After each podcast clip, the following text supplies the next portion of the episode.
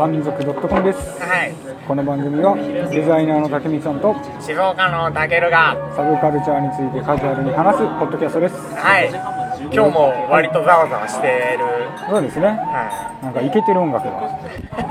い まあおしゃれだけどね。ちょっと聞きづらい部分もあるかもしれないけどね。そうだね。まあ、今回音楽の話ですからね、うん。前回に引き続きベースを始める人たちに向けてねやる内容だからもう BGM ぐらい我慢して。これぐらいあのね BGM 大きくないとベースの音わかんないから。そうだね。今結構低音いい感じで聞こえてるから。そうだね。あのいいお店です。はい。そうだね新宿都内え都都内新宿某所でねそうだね。撮ってますけども。はい。はい。えー、っと前回何話したんだっけ？前回はですねベースとは何ぞやと。はい。でベースを買いましてってとこまで。あとあのどういう練習をするがいいかみたいな。そうだったわ。そうそう。そう最近記憶力がね。そうだね我々いい年だからまあねあのこの番組始まって以来前編後編みたいな分かれてますけど。うん。そうだね。初めて。うん。だね。さすが我々の本業みたいなところだけはあるよね。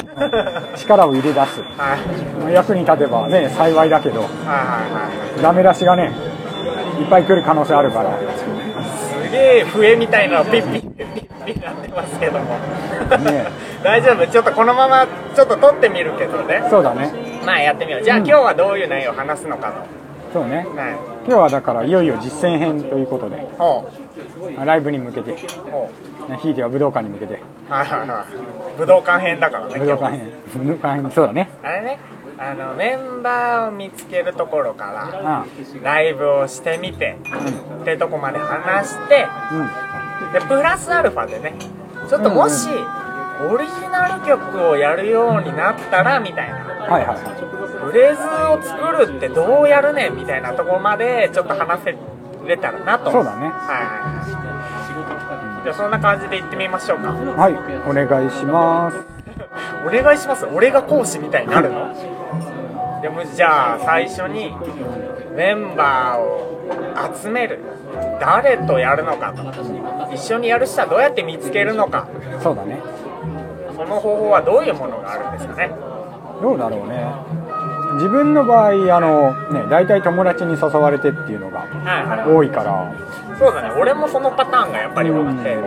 もともとの知り合いとちょっと楽器始めてみようよってみんな初心者から始まったのが俺最初だし、はいはいはその後はその例えばライブハウスで知り合った人とか、うんうんうん。まあ、友達の友達つながりでこの人も楽器やってんだよみたいなのであじゃあ一緒にちょっとやろうよみたいな、はいはいはい。で見つけた人が多いかな。うーん。そうねたけるさんいくつかバンドねう割とこう長い期間んそうだね。やってるものがあるから、何個かをいろいろやってたね。はい。そういうのも全部そういう友達つながりみたいな。そうだね。うんうん。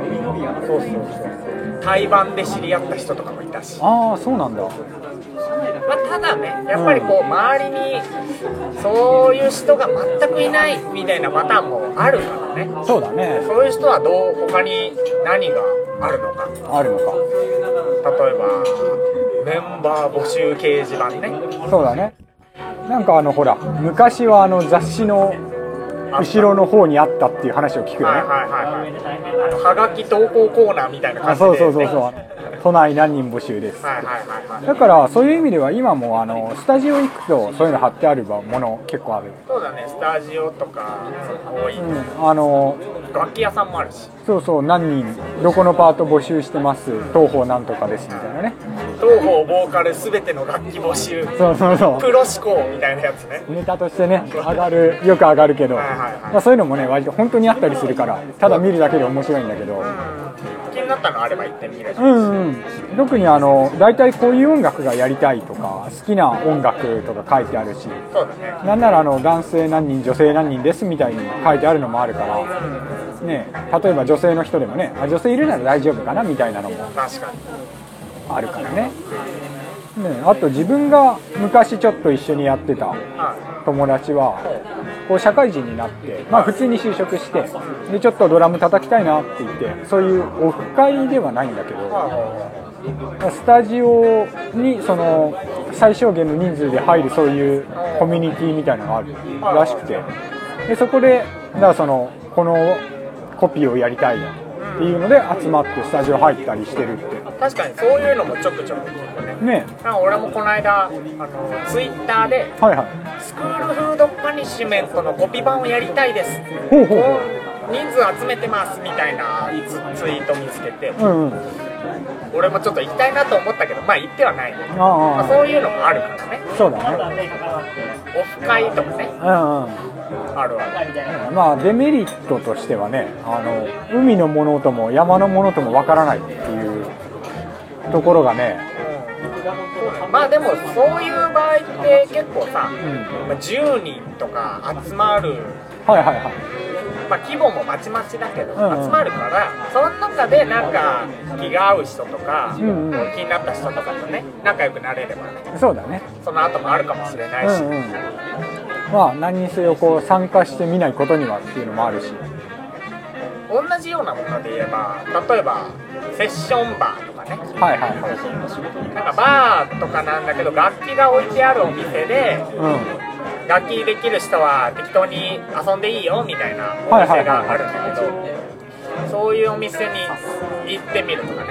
もうあのもちろん弾ける人も結構いるけど、もう全くの初心者ですみたいな人も全然いるしあいるんだ。いるいる別にねなんかもう下手だからお前やめろみたいな感じはそんなになくて。はいはいはい。まあ気楽に遊びましょうみたいな雰囲気の方が多いかな。あとはそういうお店だったら結構何曜日にそういう集まりをイベント立ててやりますみたいなパターンも結構あるからうんうんうん。そういう時狙っていくのもいいかもね。そうだね。まあこのなんだろう。特に今喋ってるのはなんだろうね。こう、まあ、社会人向けというかはな感じではあるけどやっぱりあのどっかに所属してるならねあのそういうコミュニティに入るのが一番早いかなという気もするね。ね集まるやっぱり集まる場所ってある程度決まってるから、うんうん。うんそこに飛び込むのがね。そうね。ねそれこそねあの学生さんだったらねあの軽音部うん。とかでもいいし社会人さんでも会社によってはねあのそういう部活動あったりするらしいしね。確かに。大学とか高校はね部活が一番手っ取り早いね。ね。大学なんて特になんかいろいろあるしね。うん。軽音部以外にも。そうあともう一個思い出した。あれね今現代だからこそできるうん。動画投稿ね。メンバーメンバーを見つけるっていうのとはちょっと違うかもしれないんだけど例えば YouTube とかニコ動とかよく演奏動画上がってるじゃないですか。そうだね。あれを上げることによってその界隈の人と割と仲良くなれるっていうパターンが多いと思ううんうんうんうん例えば Twitter のプロフィールとかにさこう動画上げてますみたいなこと書いて同じようなことやってる人たちフォローしたりそうだね。あのリプライしたりしたらね、結構仲良くなれたりとかね。あとじゃああのスタジオ入りましょうとか、はいはいはい。一緒に動画上げましょうとか結構あるからね。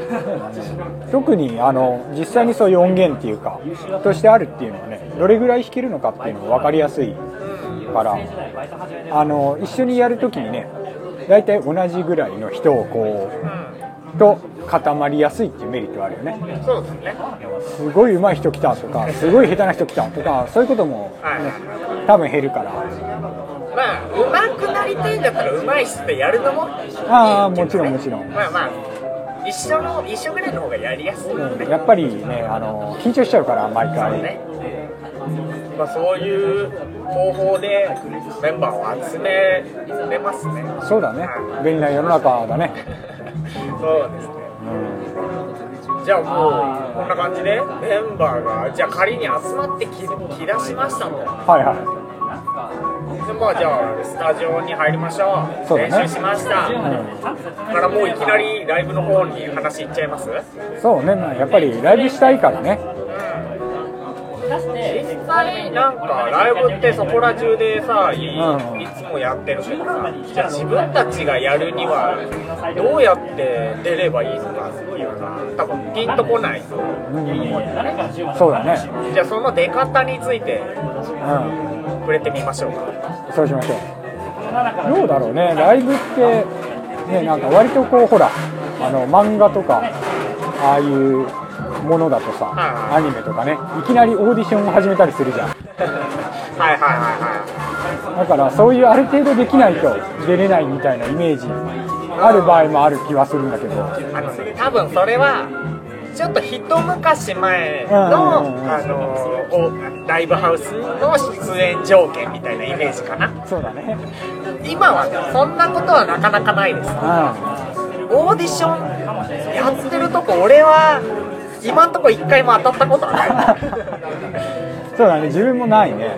もちろんねその超でかい箱とかになるとポッと行ってポッと出れるみたいなのはないんですけど、まあねそんなにでかくない箱だったらそんなに出るのは難しくないとそうそう。特にそのより好みしなければあのねどうしても土日がいいんですとかそういう人気の集まりやすいとことかだとあのちゃんと実績あるっていうと言い方があるかな。はでまあライブ何回もやってて音源あってみたいなバンドじゃないと難しい場合もあるんだけど。でも平日とかだったらね割とこう一般的なあのブッキングと呼ばれるライブであれば、まあ、出やすいのかなという気はしていて。で実際オーディションじゃないならどうやって出るようになるのかというと、そうだねこれもねあのさっきのメンバー募集と一緒ではい。あのライブハウスに張り紙がしてあるとかがまずあるよね。出演者募集みたいな、ね、そうそうそう、いい。まずは気軽にみたいなうん。あのバイトみたいなテンションではい。書いてある時があるんだけど、そうだそういうの見て見たんですけどどうどうですかというか出たいんですけどみたいに言ってみると多分そのライブハウスごとに必要なもの。でもそのままじゃあ何曜日どう？とかいう場合もあるしはい。は何曜日どうっていうかそのなんだろうこういうイベントどうみたいな。場合もあるしじゃあ音源聞かせてくれるって言われる場合もあるしまちまちだとは思うんだけどまあでもそれが一番なんだろう手っ取り早いっていうか。いそうですね、ん。募集してるとこがまずあると。そうそうそうでねそんなもにょもにょ悩まずに聞いてみればいいっていう話だからだいぶ気持ち的にも楽だしね。そうですね。そう。やっぱりねあのーまず一番近道ダイレクトな方法が、うん。もうあの自分が出たい箱に突撃して出れますかと。そうだね。出たい出たいです。うんうん。言ったらあのね断れることはそうそうないんじゃないかなとまあその出たい箱っていうのがあのね出たい箱の規模にももちろんよるんだけど。さっき言った通りね。そうそうそう。はい。ねいきなり大きな箱とかはもちろん無理なんだけど。はい。そうそういうなんだろう街のライブハウスっていうとあれかな？でもあのまあ100人200人ぐらいの箱であれば。割とねそのいつも募集してるイメージがはいはいあるのだけども。でもライブハウス側の人もやっぱりさこう出演者は常にこう探してるんだよね。うんうん。で向こう側からなんか連絡来たりする場合も結構あるし。例えうんうん。うんば動画見ましたうち出てみませんかみたいなパターンもあるからね。はいそうだね。だからあの箱にコンタクトを取ってみる。これが一番ですね。そうだねそれが例えばなんか直接行って話しかけるもいいし、うん。電話でもねありみたいですね。意外とねあの電話でこのイベント出たいんですって言うと、はい。あのまあもちろんね営業トークのうまさとかにもよるとは思うんだけどなんか出せてもらえたりねじ込んでもらえたりする場合もあるらしいから。自分はその手法は取ったことないんであれだけど。でその交渉するときにあったらいいなって思うものがその自分たちがどんぐらいできるのかとかどういうものをやるのかを伝えれたらよりベストそうだね。例えば、うん。あのコピーなのかオリジナルなのかでガールズバンドですとか、はいはい。そのスカですジャズですポップですとかね。情報が多ければね向こうもそれに合わせたイベントだったりねあの日に出させてくれたりするから。そうだね。で特にその最初に言ったあのライブハウスに直接行ってお願いするっていうのにかぶるんだけどあのライブハウス行けばねこういう傾向のライブハウスなんだなっていうのが、はい。まあ、その時やってるバンドさんもそうだし、あの貼ってあるなんだフライヤー的なものとかでも傾向わかるから自分たちに合ってるなって思うライブハウスを見つけるのも大事だよねライブハウスってまああの地方だと少ないっていうのもあるかもしれないけど、うんうん。まあ町みたいなところだと結構な数あるからそうだね。そう。で箱によってジャンルとか傾向がいろいろね、んうん。あるから自分たちが好きそうな曲やってるバンドがよく出てる箱とか、うんうん。まあ見に行ったりしてねそういうところに出たいですっていうのがいいかもね。そうだねじゃあライブハウス出演出出演編はこんな感じ、そうね。他特にないかな。はいはそうね。まあただそのバンドを組むあれでねメンバーの誰かしらが、ね、何かしらと知り合いで呼ばれるみたいなことは、まあ、往々にしてあるから。いそうだねその同じバンドをやらなくてもうん。知り合い同士でこう何？こうイベントに誘ったり誘われたりっていうのが往々にしてあるからね。そうだね。あとパターンとしては自分たちでも企画をするとかね。あこれちょっと大変だけどね、うん。でもそこら辺のでやろうとか。あそうだね。でも俺あれなのあの地元地方だけど、はいはい。あの最初の方のライブとか自分たちで企画してやったのが最初？もうちっちゃいちっちゃい箱だから、はいはい。レンタル料も安いし自由にやらせてくれる感じなんだけど、こういうのもありだよな。なるほどね。それで一個思い出した。もう一つあるわ。俺が本当に一番最初にやったライブはうん。オーディションなんですよ。ああれ？いやいやさっきのは自分うーんと自分たちでライブハウスに出たみたいなのはさっき言った自分たちの企画のが初めてなんだけど、オーディションっていうのが今でいうミュージックレボリューション。うん。ヤマハの主催してるライブがあるんだけどはいはい。そこがあの1年に1回とかレベルででっかいステージとかまあでっかくないとこもあるから。うんでもうすげえ出演者募集して12曲やって投票してあのどんどん勝ち上がっていくバンドを決めますみたいなのがあるんだけどそれが初めてだった。だから最初のライブ2曲やってはいはいは「うー」みたいな。はいココピーで出てやってた同じようなので言えばあの島村楽器とかでさ、うん。多分まだ合ってると思うんだけどホットラインっていうイベントがあってそれも同じようなうん。イベントだからスタジオライブみたいなのでねやってたり。はいはいはい。そういうので出るのもいいしね。そうだね。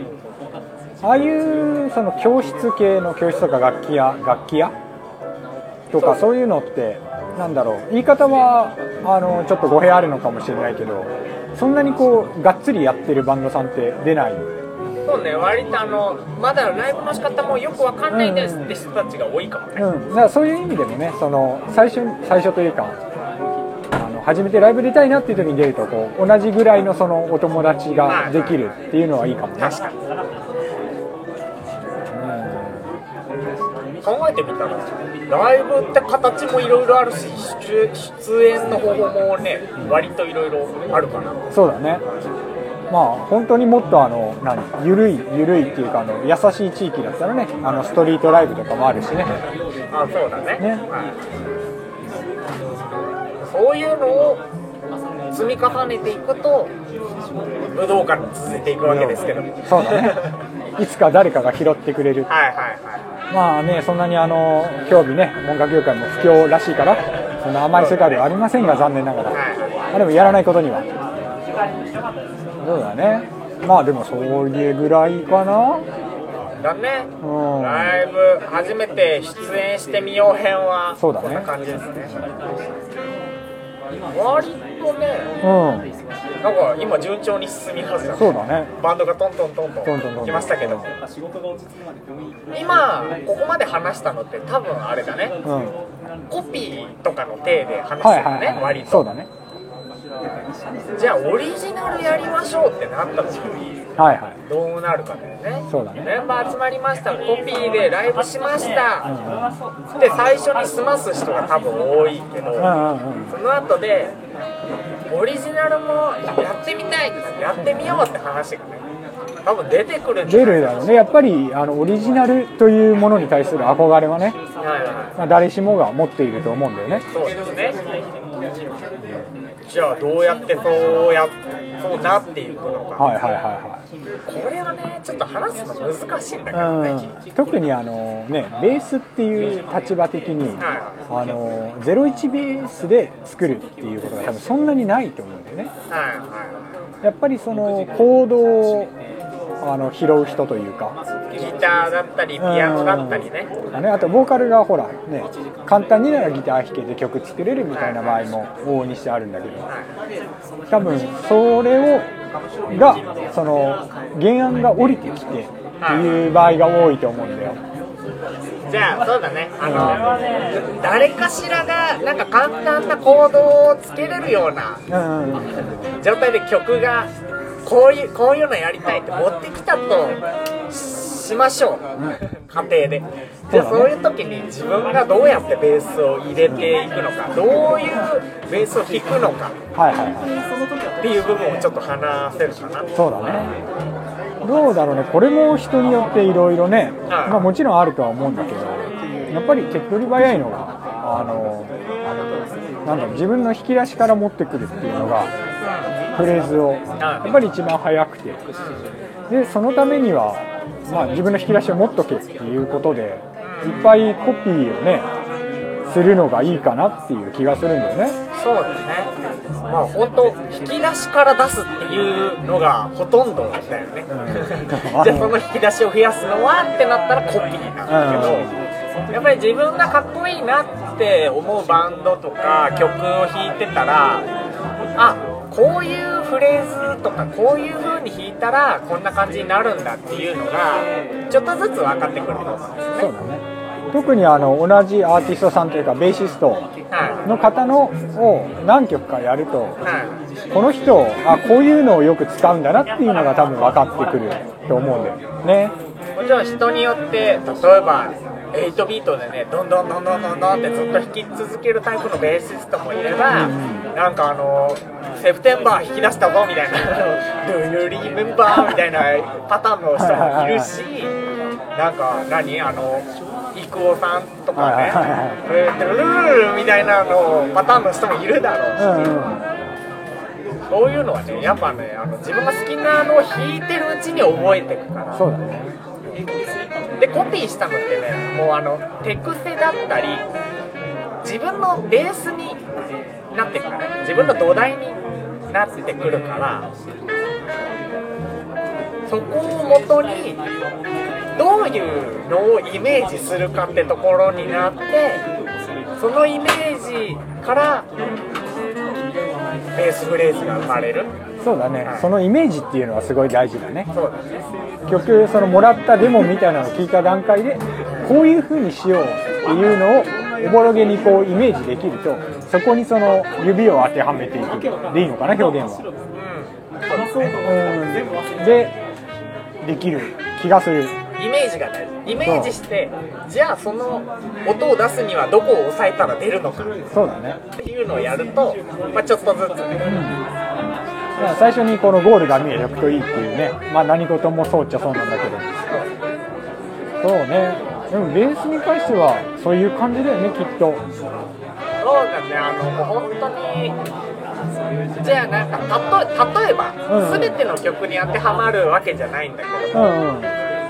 ヒントというか、あのー例をねちょっと出してみる例えばもうあの歌物と言われるボーカルがやっぱりメインであって、っていうポップな曲をやる人がね多分多いとは思うんだけど、そういう時にあのいろんよく上がる例こういうベースがいいと言われるパターンがあってどういうものかというと歌を邪魔しないっていうものが一個言われるんですい、ね、うん、例えばボーカルが歌ってる瞬間はベースがルルルルルルみたいなのをやってるとベースうるせえよってよく言われたりするんですけどであのボーカルがいる時は割と静かにしててで例えばボーカルの息継ぎする瞬間だったりベースが歌ってない瞬間を狙ってフレーズを入れたりとかね、で例えばそのフレーズがカウンターメロディーって言われるボーカルのメロディーを繰り返すようなフレーズを入れたりとか大振りみたいなね。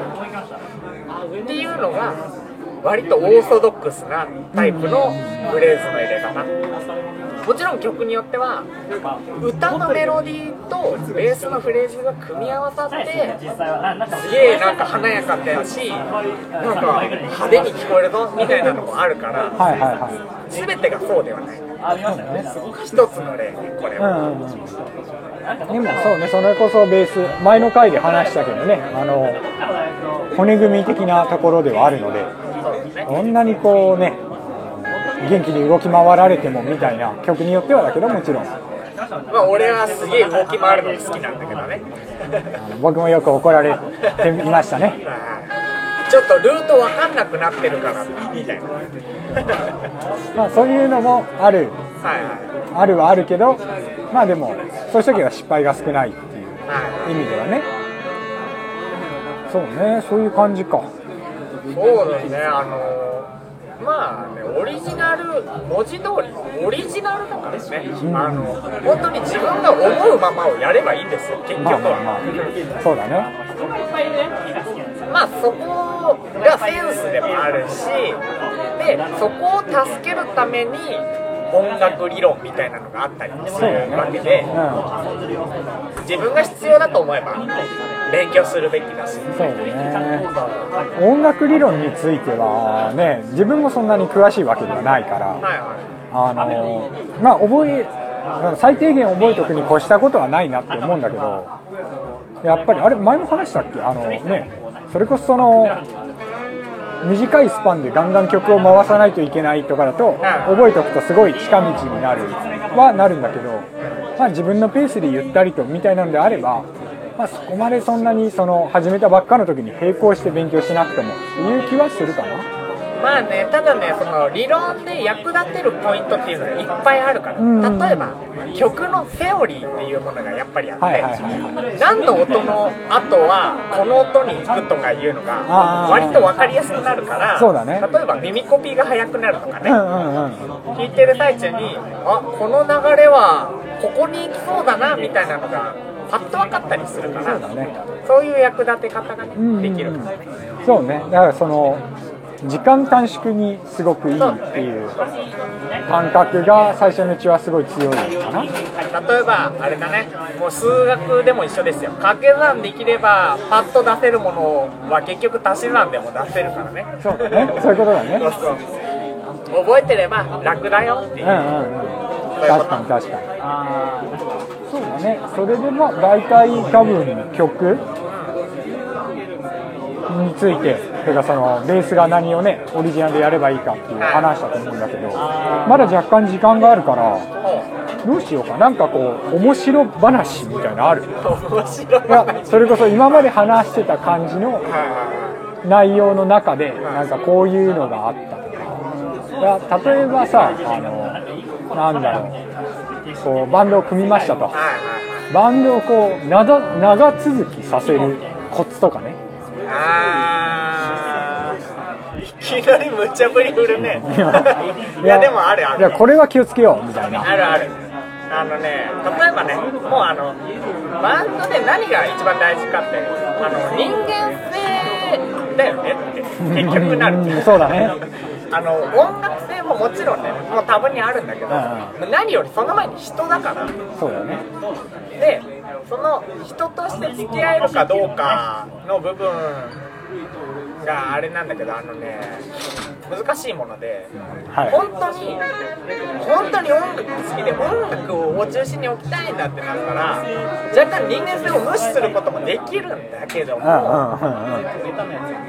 それはそれで長続きしないし例えばあの人間性を大事にしないといけないからって遠慮ばっかでなんかこうダラダラなんか慣れ合いみたいになっちゃうとそれもそれではい。何も進まないで結局そのまま終わっちゃうみたいなこともあるからね確かに確そかこが難しいってことですよにそうねまあただそのなんだろう最低限のそういう人間関係であるのでっていうのはもちろんあって。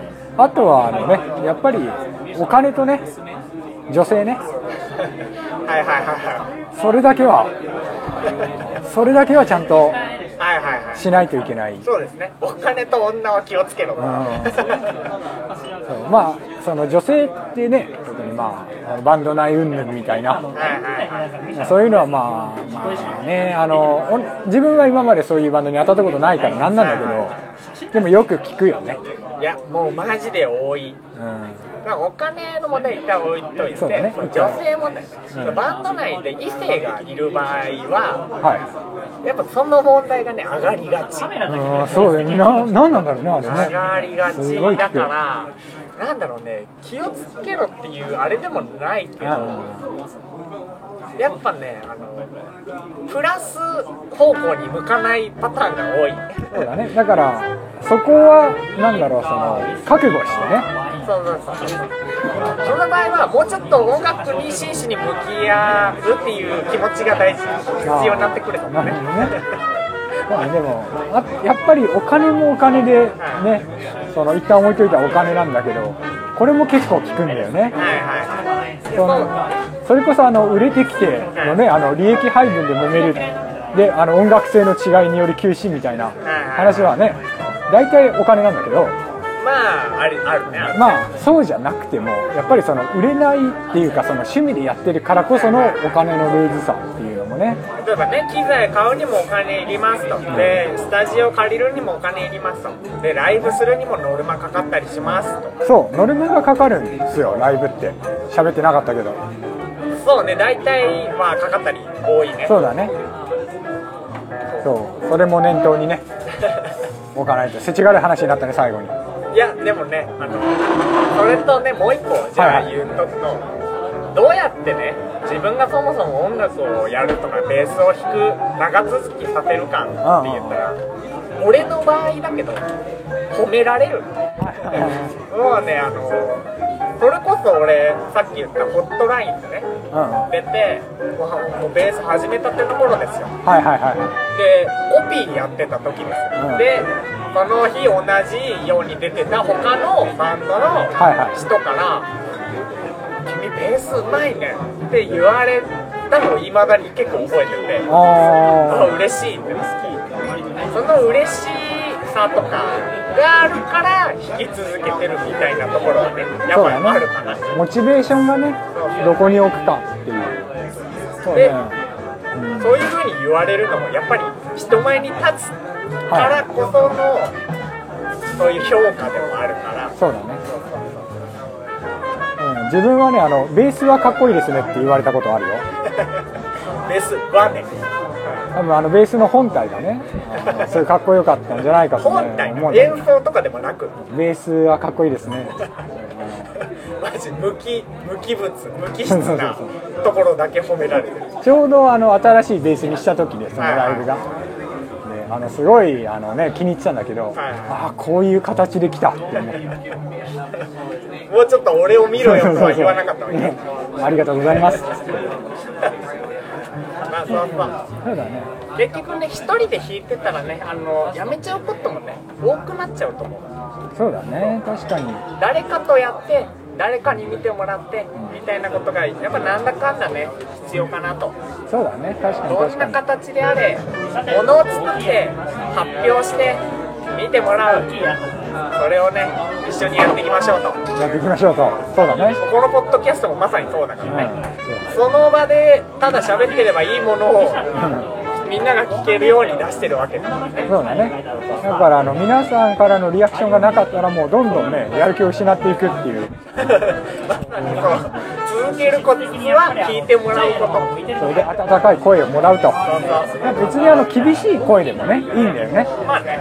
その投げて帰ってくるっていうことがありがたいっていう話でございます。そうです。はいそんな感じでですねはい。満足 .com でははい。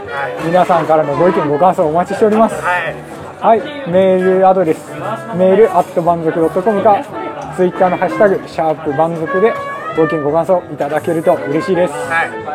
えー、っと本当に今お便りコーナーが存続の危機に面しています。そんなに？いやそこまでは言ってないけど、うんうんうん。そこまでは言ってないけどもっと欲しいな。あ、そうだね。ういいよ。タグでタグつけてつぶやくでもメール送ってくれるでも相談するでもん、そうだね。何でもいいよ。お待ちしてますと。お待ちしてますと。我々がポッドキャストを続ける末永く続けるために、モチベーションの方をね、い。何とぞ何とぞと。はい、ちょっと今回聞きあのねあの聞きづらい部分がね、うん。うん雑音多いよみたいなのでもいいけどね。そうだね。そう、そういう意見も、あの、我々ね、どこまで大丈夫なのかっていうのも分かってないから、今んところまあ大丈夫だろうみたいな体であの割とどんどん雑音がね増してってるからね。あの、我々の行きたいお店に行くみたいなね、集まりになってるところがあるから、そうそうそうそうだからそこであのもうちょっと聞きやすくしてって言ったら我々はねもうちょっと真摯にねうん対応していくと。そうそうそう。そうそういう。草原みたいなところで撮り始めるから軽井沢。川のせせらぎがみたいなそうだね。アンビエントをねアンビエント出していきましょうはい。